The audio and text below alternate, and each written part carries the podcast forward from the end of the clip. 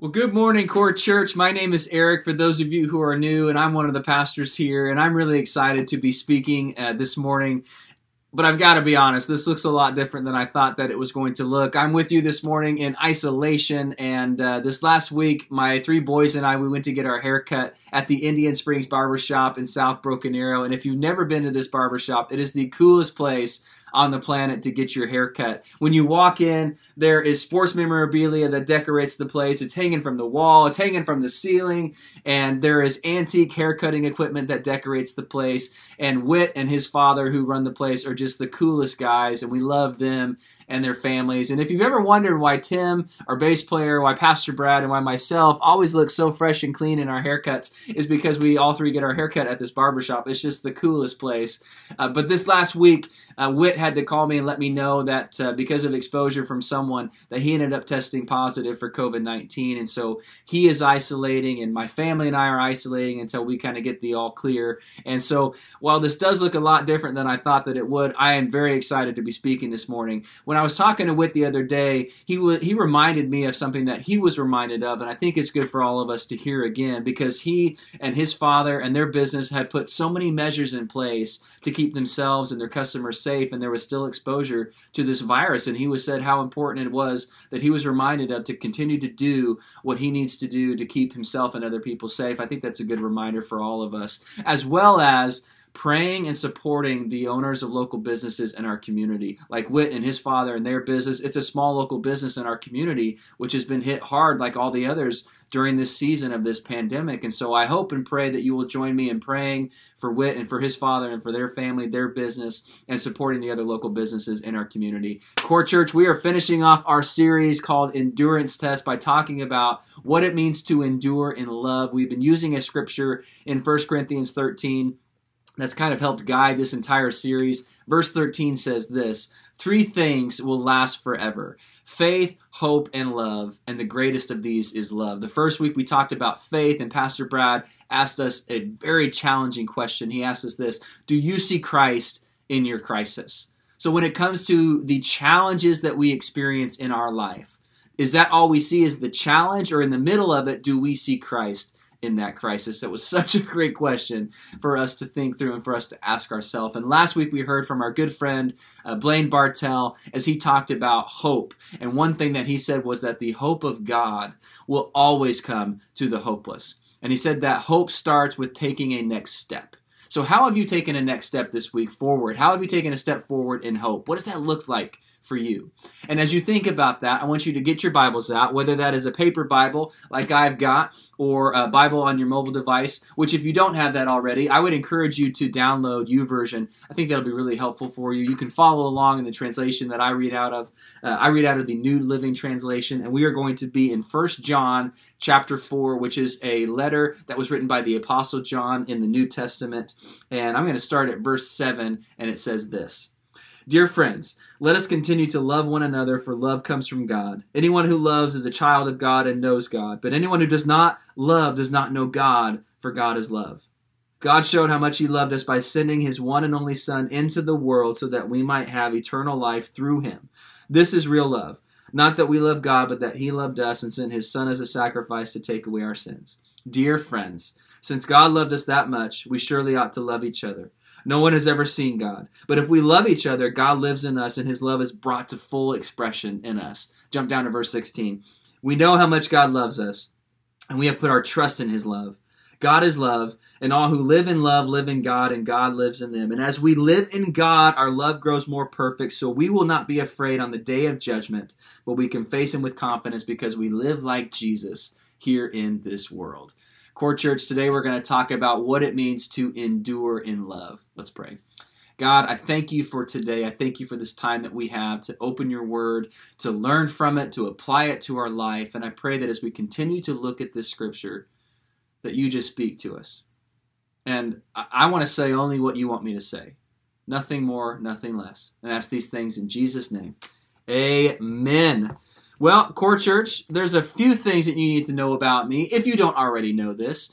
The first thing is, I love Switchfoot. They're the best rock band on the planet. I've been following them ever since I was a kid. I would sneak into my older brother's room and listen to their first album that came out on a cassette. I would listen to it on his Walkman, if you remember what those are. So if you don't know who Switchfoot is, the first thing, I will pray for your salvation. The second thing is, I'm just kidding. Well, kind of. The second thing is, this afternoon, that's your homework. Get on YouTube, type in Switchfoot, watch any of their videos. They're all good, and they just get better with time. I love Switchfoot. Second thing is, I love street tacos. And I'm talking about the ones with the soft corn tortilla with carnitas and onions, cilantro, with lime wedges that you can squirt over top. Those are just to die for. So I love street tacos. And the last thing you need to know about me, at least for right now, is I love my wife. She is my best friend and my absolute favorite person on this planet. And what's really cool is her name is Sybil, which begins with an S. So we've got Switchfoot, Street Tacos, and Sybil, which is three S's. That is a grand slam home run right there. How about that?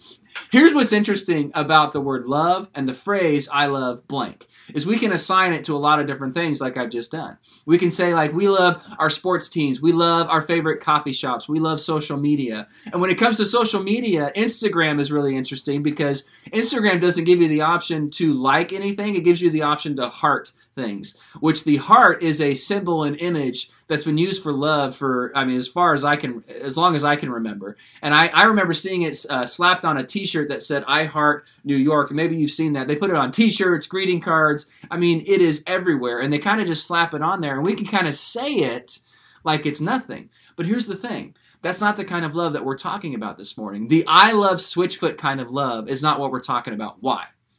Because that is a conditional kind of love. Kind of like me saying, I love the Thunder.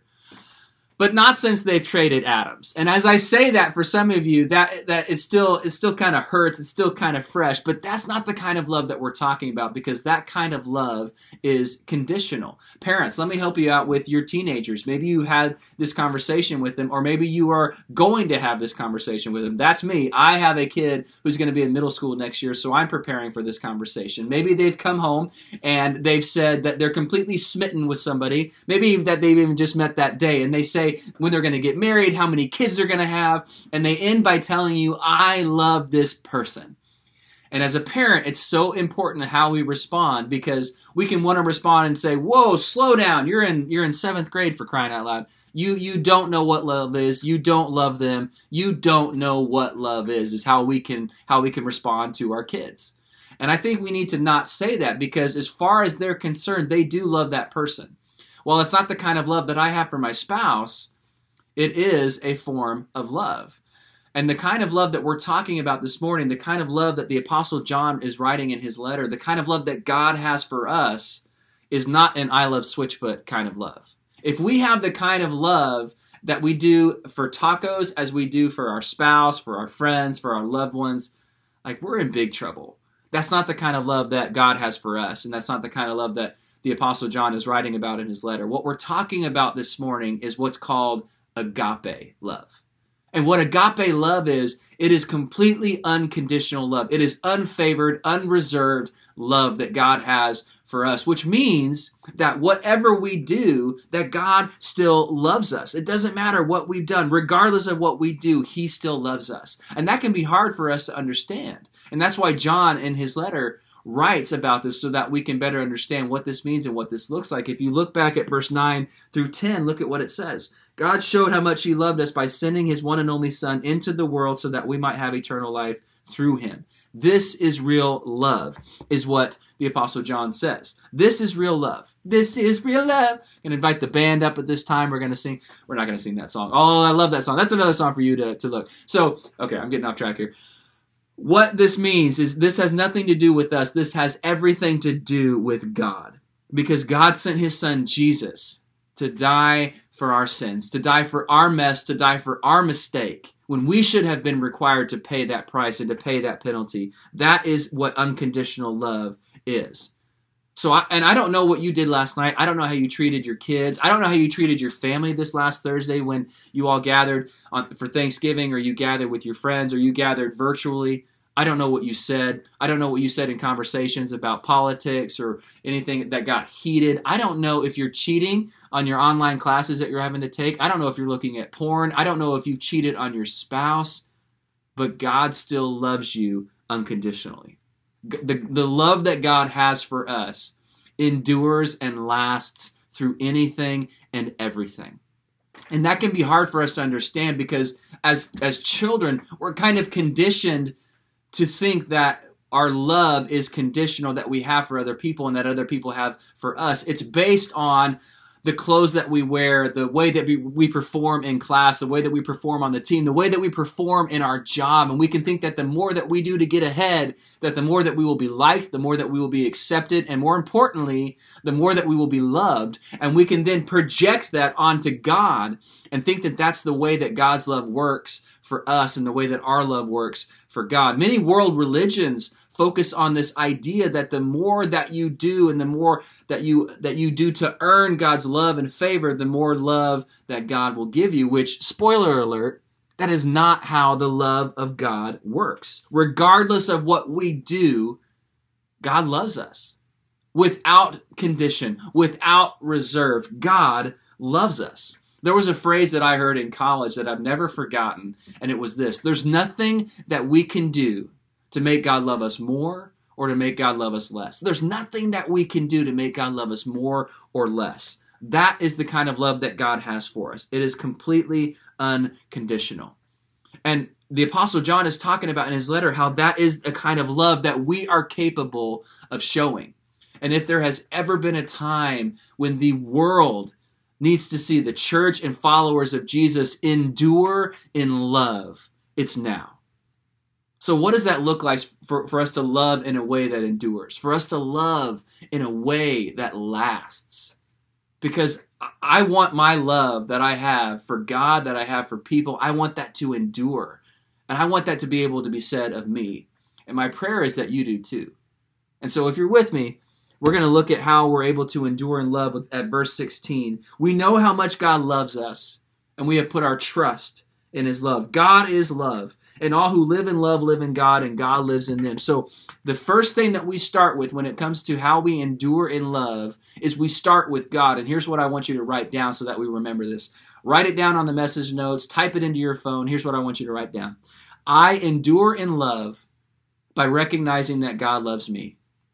I endure in love by recognizing that God loves me. We know how much God loves us. How do we know that? Because earlier on, the Apostle John writes how we, how God sent his son Jesus to die for us. That is how we know that God loves us. And he encourages us to live in God. Because if we're living in God, we're living in love.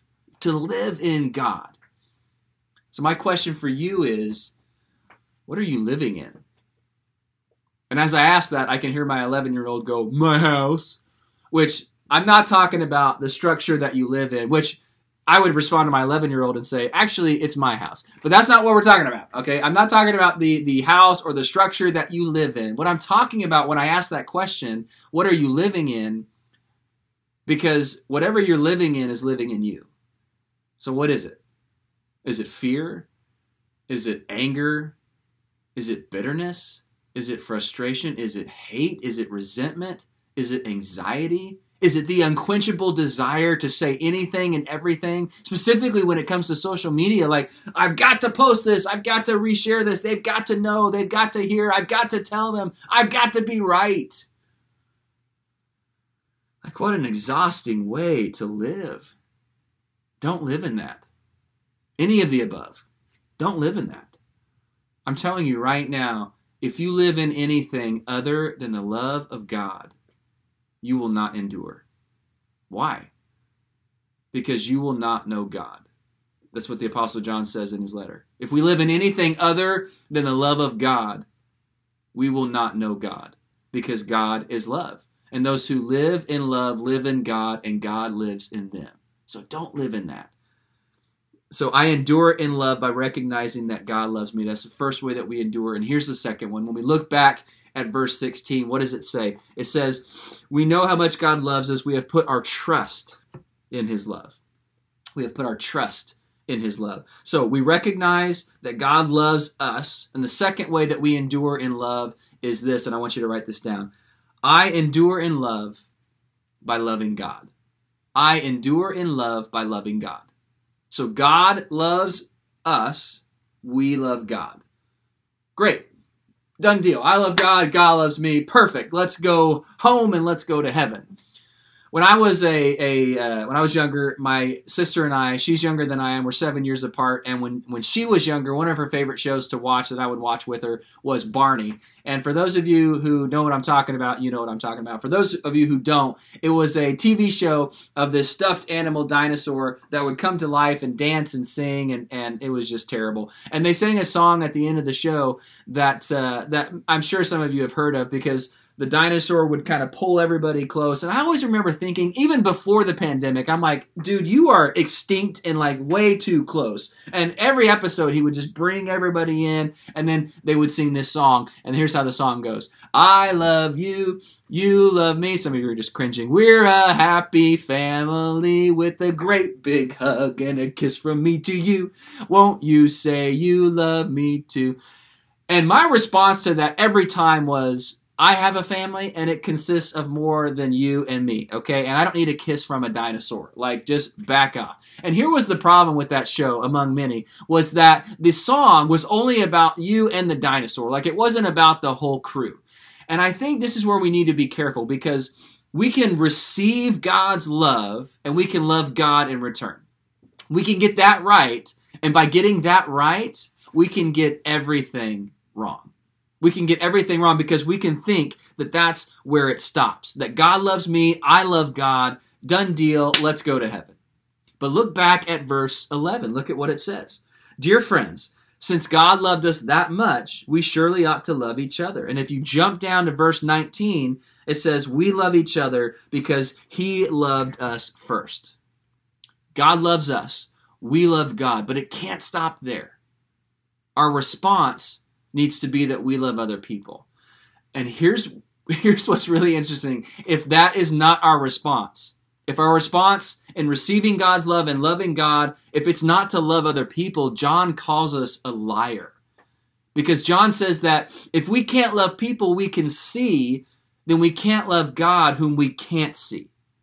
This call to love others, it doesn't exclude anybody. It is a love others period kind of love. It's it's it's anybody. It's everybody.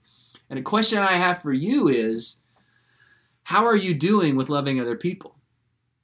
Like when you think back through this last week, whatever Thanksgiving looked like for you, maybe you're thinking, I I blew it. We talked about sports or we talked about politics and it got heated. And not only did I give them my opinion and a piece of my mind, but I gave them a piece of my homemade roll to the face. Like, where was this message last week to prep us for that? Like that, that could have been really helpful. When it comes to loving other people, how are you doing? With the social unrest, the racial injustice, the rioting, the violence, the, the pandemic, and just the fatigue of that because it just continues to go on. Masks, no masks. How are you doing with loving other people? Because that is the call of our lives as followers of Jesus, for our love to, to not stop with just loving God, but to love other people. And here's the last way that we endure. And, and to help us remember this, again, I want you to write this down. Here's what it is. I endure in love by loving others. I endure in love by loving others. John says here that it's the way that we love other people that expresses to people what the love of God is all about. Like, think about that for just a second. The God of the universe hangs everything on the way that you and I respond in love to other people. So what does that mean? It means that every day matters. But maybe you're like, I, but I've already messed up today. Like the ride into church with our family was insane. You wouldn't believe some of the things that I said or the way that I acted or that Oh, look of disgust that I gave my family. I, I get that. But here's what's great. The grace of God is new every morning. What does that mean? Every day matters. And every person matters. And it's our responsibility to love them. And again, we like to think that this excludes certain people. And if it does, then we're doing it wrong. Love endures. Love does not falter. We can get mad and we can get bitter and we can get hurt and we can get resentful. We can be so angry at the way that we have been treated. But love says to push through that. Love says to endure. And we need to remember that God has chosen us to express what his love looks like to his people. He's chosen us. So what does that mean? It means that we are the response team. There's nobody else coming. Like, we are it. It is up to us to express and to show people what the love of God looks like. And if we don't, the world is going to miss it. So much hangs on the way that God loves us, on the way that we love God, and the way that we love other people. And here's what Jesus did not say. Jesus did not say, you know, I, I'm going to wait and, and this whole cross, you know, thing, I'm going to wait and die for everybody's forgiveness of their sins. And, and when, when there's a line of people in front of me asking me to forgive them, I'm going to, I'm going to wait, you know, like my fourth grade teacher, I'll, I'll wait. Jesus did not say that. He, he chose to die first before we asked for forgiveness. And when he's dying and hanging on the cross, what does he say? He says, Father, forgive them. He's always thinking about us. But here's what we say. We we cross our arms and we say, you know what? You don't know what they did. You don't know how they hurt me or my family. You don't know what they did in my workplace. You don't know how they cheated off of me in class and I got blamed for it. You don't know how they tried to brown nose the coach so that they would get more playing time than I. You don't know what they did. And you're right, I don't. And we can respond and say, I will forgive them when they ask me to. Or I will apologize when they've apologized first. But look back at verse seventeen. Verse seventeen says this, and as we live in God, our love grows more perfect, so we will not be afraid on the day of judgment, but we can face him with confidence because we live like Jesus here in this world. We've got to live like Jesus. And a phrase that I would add to that is, we've got to love like Jesus. That means that we don't withhold our love. That means that we don't wait until they apologize or that they ask for forgiveness. We apologize. We forgive. Before they've taken that step, we take it first. Why? Because as followers of Jesus, we're to receive God's love, we're to love God, and we're to love other people. It's not a pick and choose kind of thing. It's either all three or it's none of them. It's all three or it's none of them. We endure by recognizing that God loves us. We endure by loving God. And we endure by loving others. We've got to love like Jesus. We've got to love like Jesus. The world needs that, church. The world needs that.